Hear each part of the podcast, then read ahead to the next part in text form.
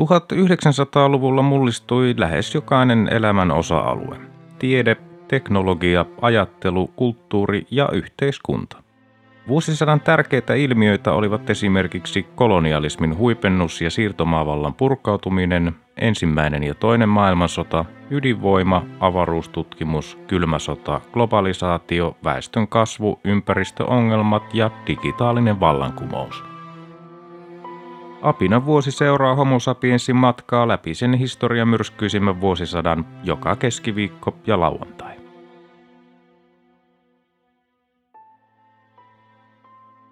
Vuosi 1917.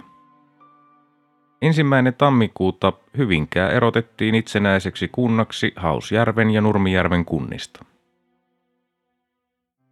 Samana päivänä ensimmäinen tammikuuta Humppilan vuonna 1852 valmistunut puukirkko tuhoutui vikaantuneesta lämpöjohdosta alkaneessa tulipalossa tunnin kuluttua Jumalan palveluksen päättymisestä. 5. tammikuuta Tanska myönsi Islannille rajoitetun itsemääräämisoikeuden. 13. tammikuuta Vienanjoen suistossa 25 kilometriä pohjoiseen Arkangelista sijainnut ekonomian satama-alue tuhoutui, kun satamassa olleiden Semencheliuskin ja Bairopea laivojen 2000 tonnin ammuslastit sekä laiturialueelle varastoidut 3000 tonnin ammustarvikkeet räjähtivät. Kuolon uhreja oli vähintään 600 eikä lopullinen määrä selvinnyt koskaan. 22. tammikuuta Yhdysvaltain presidentti Woodrow Wilson vaati rauhaa ilman voittoa Eurooppaan. 25. tammikuuta Yhdysvallat osti Neitsyt saaret Tanskalta 25 miljoonalla dollarilla. Saaret siirtyivät Yhdysvaltain hallintaan 31. maaliskuuta. 30. tammikuuta Pohjois-Meksikossa Pancho Villaa etsineet kenraali John J. Pershingin johtamat yhdysvaltalaiset joukot lopettivat etsinnät ja vetäytyivät Yhdysvaltain puolelle helmikuun alkuun mennessä. Samana päivänä 30. tammikuuta Suomen sukututkimusseuran perustava kokous pidettiin. Ensimmäinen helmikuuta ympärysvaltojen kauppasaarosta kärsinyt Saksa ilmoitti aloittavansa rajoittamattoman sukellusvenesodan. Kaksi päivää myöhemmin, 3. helmikuuta, Yhdysvallat katkaisi diplomaattisuhteet Saksaan. 6. helmikuuta Trondheimissa pidettiin ensimmäinen pohjoismaiden saamelaisten yhteinen kokous, jonka muistoksi päivää vietetään nykyään saamelaisten kansallispäivänä. 14. helmikuuta Ranskan poliisi vangitsi vakoilusta epäilyn tanssia Mata Harin Pariisissa. 24. helmikuuta Yhdysvallat sai tiedon Saksan tarjouksesta palauttaa Kaakkois-Länsi-Meksikolle, jotta Meksiko ryhtyisi sotaan Yhdysvaltoja vastaan. Yhdysvallat julkisti Saksan tarjouksen sisältäneen Zimmerman-sähkeen tekstin ensimmäinen maaliskuuta. 28. helmikuuta Armas Launiksen Kullervo-oopperan kantaesitys oli suomalaisessa oopperassa. 7. maaliskuuta New Orleansista kotoisin ollut Original Dixieland Jazz Band yhtye julkaisi maailman ensimmäisen jats-äänitteen Livery Stable Blues. Seuraavana päivänä 8. maaliskuuta Pietarissa alkoivat kansainvälisenä naistenpäivänä naisten mielenosoitukset ja lakot elintarvikepulaa ja sotaa vastaan. Seuraavana päivänä Pietarin kaduilla oli jo 200 000 mielenosoittajaa, jotka vaativat saari Nikolai toisen eroamista ja lakot pysäyttivät lähes kaikki kaupungin tehtaat 10. maaliskuuta mennessä. 11. maaliskuuta helmikuun vallankumous Petrogradissa lakkoja ja levottomuuksia armeijan rykmenttejä siirtyi mielenosoittajien puolelle. 12. maaliskuuta väkijoukko tunkeutui Spalernajan vankilaan Petrogradissa, vapautti vangit ja sytytti rakennuksen tuleen. Vapautuneiden vankien joukossa oli yli 70 suomalaista kalterijääkäriä. 15. maaliskuuta Venäjän keisari Nikolai II luopui vallasta. Ruhtinas Georgi Lvov muodosti Venäjän uuden hallituksen. Seuraavana päivänä 16. maaliskuuta Suomen kenraalikuvernööri Franz Sein ja senaatin talousosaston varapuheenjohtaja Mihail Borovitinov vangittiin Helsingissä ja kuljetettiin Pietariin. Samana päivänä 16. maaliskuuta venäläiset Itämeren laivaston sotilaat nousivat illan aikana kapinaan Helsingissä ja surmasivat parin päivän aikana useita upseereita, muun muassa Itämeren laivaston komentajan varaamiraali A.I. Nepeninin. 18. maaliskuuta saksalainen sukellusvene U-64 upotti Ranskan taistelulaiva Dantonin välimerellä 35 kilometrin päässä Sardiniasta. Seuraavana päivänä 19. maaliskuuta Venäjän väliaikainen hallitus nimitti Suomen uudeksi kenraalikuvernööriksi Mihail Stahovitsin. 20. maaliskuuta Venäjän väliaikainen hallitus vangitsi keisari Nikolai II ja hänen perheensä. Samana päivänä 20. maaliskuuta Venäjän väliaikainen hallitus kumosi helmikuun manifestin ja muut Suomen perustuslakien vastaisesti syntyneet lait. Sensuuriviranomaiset lopettivat työnsä Suomessa. 21. maaliskuuta Suomen senaatti määräsi keisari Nikolai toisen kuvat poistettaviksi virastojen seiniltä ja kumosi määräykset liputuksesta keisarillisina juhlapäivinä. 26. maaliskuuta Suomeen nimitettiin uusi Oskari Tokoin johtama senaatti. Kaksi päivää myöhemmin, 28. maaliskuuta, Siperiaan vuonna 1914 karkotettu tuomari P.E. Svinhuvud palasi Suomeen. 4. huhtikuuta Suomen eduskunta kokoontui valtiopäiville ensimmäistä kertaa maailmansodan puhkeamisen jälkeen vuoden 1916 eduskuntavaalien tuloksen mukaisessa kokoonpanossa. Eduskunnan puhemieheksi valittiin 5. huhtikuuta sosiaalidemokraattien Kullervo Manner. 6. huhtikuuta Yhdysvallat julisti sodan Saksalle. 16. huhtikuuta maanpaossa Sveitsissä ollut Lenin saapui Suomen asemalle Petrogradiin – hän julkisti seuraavana päivänä niin sanotun huhtikuun teesinsä, joissa vaadittiin muun muassa vallan siirtämistä työläisten muodostamille neuvostoille. Samana päivänä 16. huhtikuuta ranskalaiset aloittivat länsirintamalla epäonnistuneen Nivellen offensiivin. 17. huhtikuuta Suomen ammattijärjestö SAJ vaati kahdeksan tunnin työaikaa. Metalliteollisuudessa tämä toteutui 18. huhtikuuta alkaneen metallityöläisten lakon tuloksena. 23. huhtikuuta leipä säännösteltiin Suomessa elintarviketilanteen vaikeuduttua. Ensimmäinen toukokuuta Suomessa pidetyissä vappupuheissa vaadittiin kahdeksan tunnin työaikaa, kunnallista demokratiaa ja elintarvikepulan ratkaisemista. 7. toukokuuta Raumalla alkoi kaksi viikkoa kestänyt kunnallinen yleislakko, millä paikallinen työväenliike vaati kunnallista demokratiaa. Lakko päättyi 20. toukokuuta osapuolten hyväksyttyä senaatin sovintoehdotuksen, jolla työväestö sai lisäpaikkoja Rauman kaupungin valtuustossa. 17. toukokuuta Yhdysvalloissa maanpaossa ollut Lev Trotski saapui Pietariin. Seuraavana päivänä 18. toukokuuta Aleksander Kerenskistä tuli Venäjän sota- ja meriministeri. 29. toukokuuta eduskunta hyväksyi kieltolain. Samana päivänä 29. toukokuuta maataloustuottajan keskusliitto MTK perustettiin maanviljelijöiden etujärjestöksi. Toinen kesäkuuta elintarvikepulan helpottamiseksi Suomen senaatti sai mahdollisuuden määrätä rajahintoja tärkeille elintarvikkeille sekä päättää elintarvikkeiden varastoinnista ja jakelusta.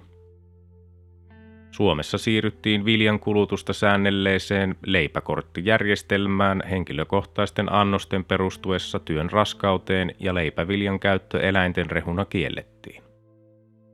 Elintarvikehuoltoa hoitamaan perustettiin elintarvikekeskuskomitea, läänitasolla toimineet lääninkomiteat ja kuntatasolla toimineet elintarvikelautakunnat.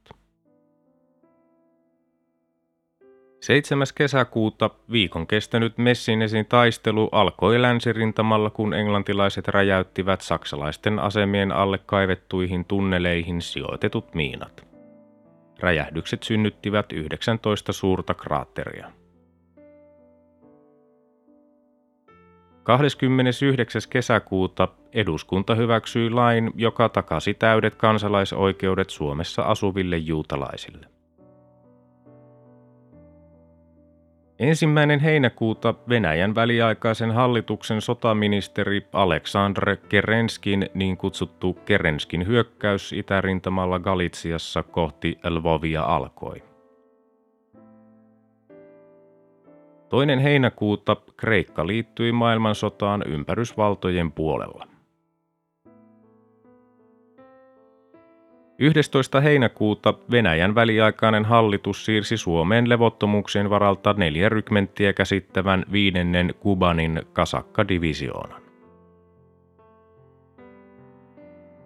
Kaksi päivää myöhemmin 13. heinäkuuta Huittisten meijeri Kahakka käynnistää suojeluskuntien ja työväenjärjestyskaartien perustamisen. 14. heinäkuuta eduskunta hyväksyi yleiseen ja yhtäläiseen äänioikeuteen perustuvat uudet kunnallislait sekä kahdeksan tunnin työaikalain. 16. heinäkuuta niin kutsutut heinäkuun päivät Petrogradin sotilaat ja työläiset nousivat kapinaan hallitusta vastaan. Bolshevikit päättivät tukea kapinaa, joka kesti 21. heinäkuuta asti. Hallituksen kukistettua sen Lenin joutui pakenemaan piiloon Suomeen ja Trotski sekä Lunacharski vangittiin. Samana päivänä 16. heinäkuuta Kerenskin hyökkäys pysähtyi kasvaneiden tappioiden takia. 18. heinäkuuta Suomen suuri ruhtinaskunnan eduskunta hyväksyi valtalain, jonka mukaan korkeimman vallan Suomessa oli määrä siirtyä eduskunnalle. 19. heinäkuuta saksalaiset ja itävaltalaiset aloittivat vastahyökkäyksen Venäjää vastaan Kerenskin hyökkäyksen jälkeen. Venäläisten rintama murtui seuraavana päivänä ja he perääntyivät Länsi-Ukrainassa sijaitsevalle Bruch-joelle. 20. heinäkuuta Serbian pakolaishallitus ja Jugoslavian komitea allekirjoittivat Korfun julistuksen, joka loi pohjan Jugoslavian valtion perustamiselle ensimmäisen maailmansodan jälkeen. 21. heinäkuuta sotaministeri Aleksandr Kerenski nousi Venäjän väliaikaisen hallituksen johtoon. 25. heinäkuuta Kanada otti käyttöön väliaikaisen tuloveron. 31. heinäkuuta Venäjän väliaikainen hallitus hajotti Suomen eduskunnan ja määräsi pidettäväksi uudet eduskuntavaalit. Samana päivänä 31. heinäkuuta Paschendalen taistelu alkoi Belgian Flanderissa Ypresin lähellä. Taistelut jatkuivat 6. marraskuuta saakka ja hyökkäävät englantilaiset joukot saivat pieniä maastovoittoja, mutta eivät kyenneet läpimurtoon. Toinen elokuuta Edwin Harris Dunning laskeutui ensimmäisenä maailmassa lentokoneella liikkeessä olevan laivan kannelle Scapa Flowssa Orkney-saarilla. Dunning kuoli kaksi päivää myöhemmin, kun tuulen puuska heitti hänen Sopwith Pup lentokoneensa uuden laskuyrityksen aikana laivan kannelta mereen. 3. elokuuta Venäjän pääesikunta siirsi Suomeen lisäjoukkoina yhden ratsuväkidivisioonan ja jalkaväkiprikaatin niin, että Suomessa oli yli 100 000 venäläistä sotilasta enemmän kuin koskaan aikaisemmin. Samana päivänä 3. elokuuta saksalaiset valtasivat Riian kaupungin venäläisiltä. 9. elokuuta Turun voimellakka Voin hinnan alentamista vaatinut väkijoukko murtautui Turussa valion voivarastoon vieden 25 000 kiloa voita ja 400 juustoa, jotka päätyivät lopulta kaupungin elintarvikelautakunnalle voikortteja vastaan jaettaviksi. Helsingissä väkijoukot murtautuivat 11. elokuuta valion voivarastoon ja alkoivat siirtämään voita sieltä kauppoihin. Voista oli tullut pulaa kaupungeissa kuivan kesän aiheuttaman vähentyneen maidon tuotannon takia. Lisäksi vielä osa voista meni Suomessa olleen venäläisen sotaväen muonitukseen ja valio vei myös voita Venäjälle. 14. elokuuta Kiinan tasavalta julisti sodan Saksalle ja Itävalta Unkarille.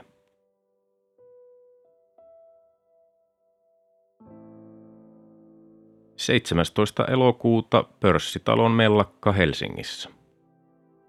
Samana päivänä 17. elokuuta Senaatin talousosaston varapuheenjohtaja Oskari Tokoi erosi. Hänen tilalleen tuli professori E.N. Setälä. Ensimmäinen syyskuuta Jyväskylän ja Pieksämään välisellä rataosalla Laukaassa sijaitseva Pönttövuoren tunneli avattiin liikenteelle. Tunneli poistettiin käytöstä rataosan sähköistyksen ja uuden tunnelin valmistuttua vuonna 1995. 9. syyskuuta niin kutsuttu Kornilovin kapina Venäjän armeijan ylipäällikkö Laver Kornilov määräsi Petrogradia puolustaneen kolmannen ratsuväkiarmeijakunnan ottamaan kaupungin sotilaskomentoon. Pääministeri Kerenski syytti Kornilovia aikeesta perustaa sotilasdiktatuuri ja erotti hänet. Kornilov ja hänen tukijansa pidätettiin, heinäkuussa pidätetyt vapautettiin ja työläisille jaettiin aseita kaupungin puolustamiseksi.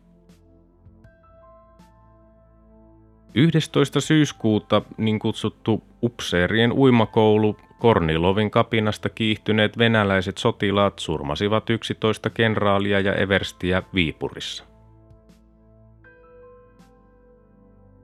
15. syyskuuta brittiläinen aseistettu smakki HMS Nelson upposi Pohjanmerellä saksalaisen sukellusveneen tulituksessa.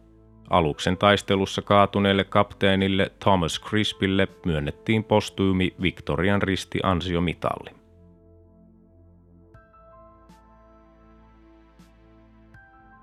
17. syyskuuta Venäjän väliaikainen hallitus erotti kenraalikuvernööri Mihail Stahovicin ja nimitti hänen tilalleen Duuman jäsenen Nikolai Vissarionovich Nekrasovin. Samana päivänä 17. syyskuuta Saksan armeija käynnisti operaatio Albionin. 26. syyskuuta Suomessa vallinneen elintarvikepulan vuoksi kiellettiin perunan käyttö eläinten ruuaksi. Ensimmäinen lokakuuta Suomessa otettiin jälleen käyttöön leijona vaakunalla varustetut postimerkit. Tätä merkkisarjaa kutsutaan nimellä Saarisen malli ja se oli käytössä vuoteen 1930 saakka. Samana päivänä ensimmäinen lokakuuta eduskuntavaalien ensimmäinen päivä. Vaaleissa sosiaalidemokraatit menettivät enemmistönsä. 17. lokakuuta Trans-Australian rata valmistui. 20. lokakuuta Venäjän perustuslakia säätävää kansalliskokousta valmistellut Venäjän tasavallan väliaikainen neuvosto eli esiparlamentti kokoontui ensimmäisen kerran Mariinskin palatsissa Pietarissa. Vallanottoa valmistelleet bolshevikit lähtivät pois esiparlamentista jo sen ensimmäisenä istuntopäivänä. 26. lokakuuta Brasilia julisti sodan keskusvalloille sen jälkeen, kun saksalainen sukellusvene upotti kolme päivää aikaisemmin brasilialaisen laivan. Ensimmäinen marraskuuta Hiitola, Käkisalmi, Kiviniemi, Raasulirata avattiin väliaikaiselle liikenteelle. Seuraavana päivänä toinen marraskuuta Balfourin julistus Ison-Britannian ulkoministeri Arthur Balfour toi julki kannan, jonka mukaan Britannian hallitus tuki sionistien aikeita perustaa juutalaiselle omavaltio Palestiinaan. 6. marraskuuta kolmas Ypresin taistelu päättyi, kanadalaiset valtasivat Ypresin Belgiassa. 7. marraskuuta lokakuun vallankumous Leninin bolshevikit ottivat vallan Kerenskin johtamalta Venäjän väliaikaiselta hallitukselta. Samana päivänä 7. marraskuuta britit valtasivat Gaasan osmaaneilta. Samana päivänä 7. marraskuuta venäläiset matruusit tappoivat Suomen rikkaimman miehen Alfred Kordelinin Mommilassa.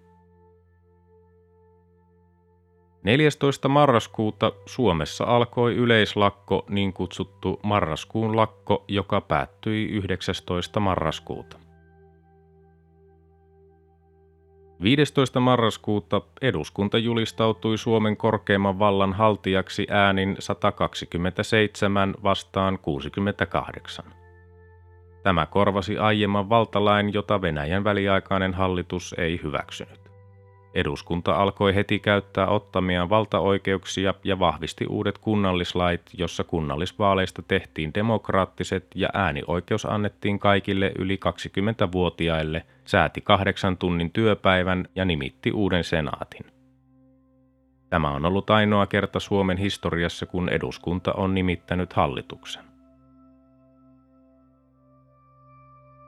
16. marraskuuta Georges Clemenceau valittiin Ranskan pääministeriksi. 20. marraskuuta Ukraina julistettiin tasavallaksi. 24. marraskuuta Kittilässä puhkesi kapina, jonka yhteydessä ammuttiin Lapin kihlakunnan kruununvouti Axel Sandström. 26. marraskuuta National Hockey League perustettiin. Seuraavana päivänä 27. marraskuuta Suomessa muodostettiin Svinhufudin senaatti.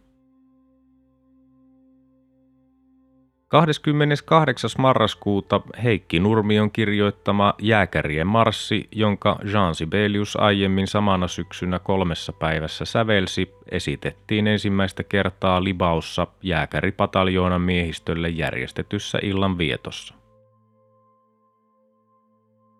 4. joulukuuta P.E. Svinhuvudin senaatti jätti eduskunnalle ehdotuksen tasavaltaisesta hallitusmuodosta ja antoi eduskunnalle tiedonannon, jossa Suomi julistettiin itsenäiseksi.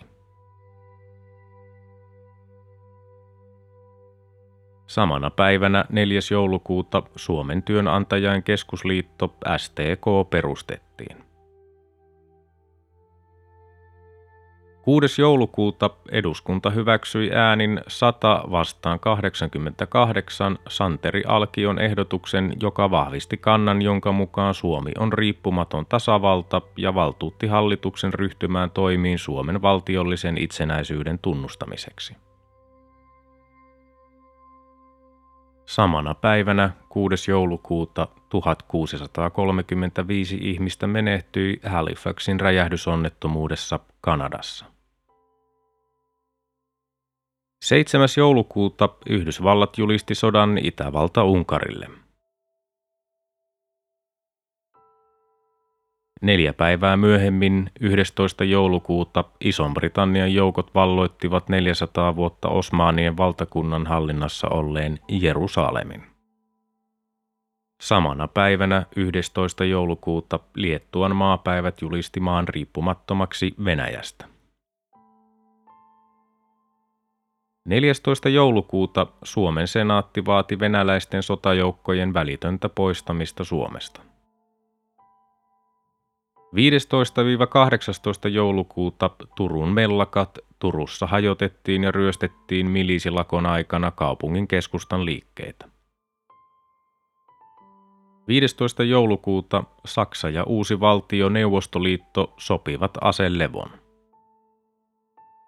Samana päivänä 15. joulukuuta ensimmäinen NHL-näytösottelu pelattiin Montrealissa, Kanadassa. 18. joulukuuta Venäjän armeijassa palvellut kenraaliluutnantti C.G.E. Mannerheim palasi Suomeen. 20. joulukuuta Venäjällä perustettiin salainen poliisi Cheka, jonka johtoon valittiin puolalaissyntyinen Felix Dzerzhinski. 22. joulukuuta rauhan neuvottelut alkoivat Brest-Litovskissa Valko-Venäjällä. Samana päivänä 22. joulukuuta Suomessa annettiin asetus siviilirekisteristä. 26. joulukuuta ensimmäiset oppilaat aloittivat Vimpelin sotakoulussa. 31. joulukuuta joukko ahvenanmaalaisia julkaisi adressin, jossa anottiin maakunnan liittämistä Ruotsiin. Ja samana päivänä 31. joulukuuta Venäjän kansankomissaarien neuvosto tunnusti Suomen itsenäisyyden.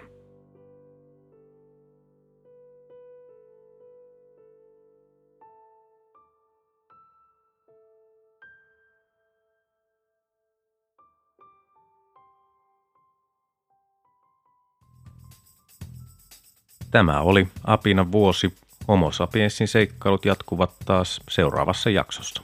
Liitytään mukaan.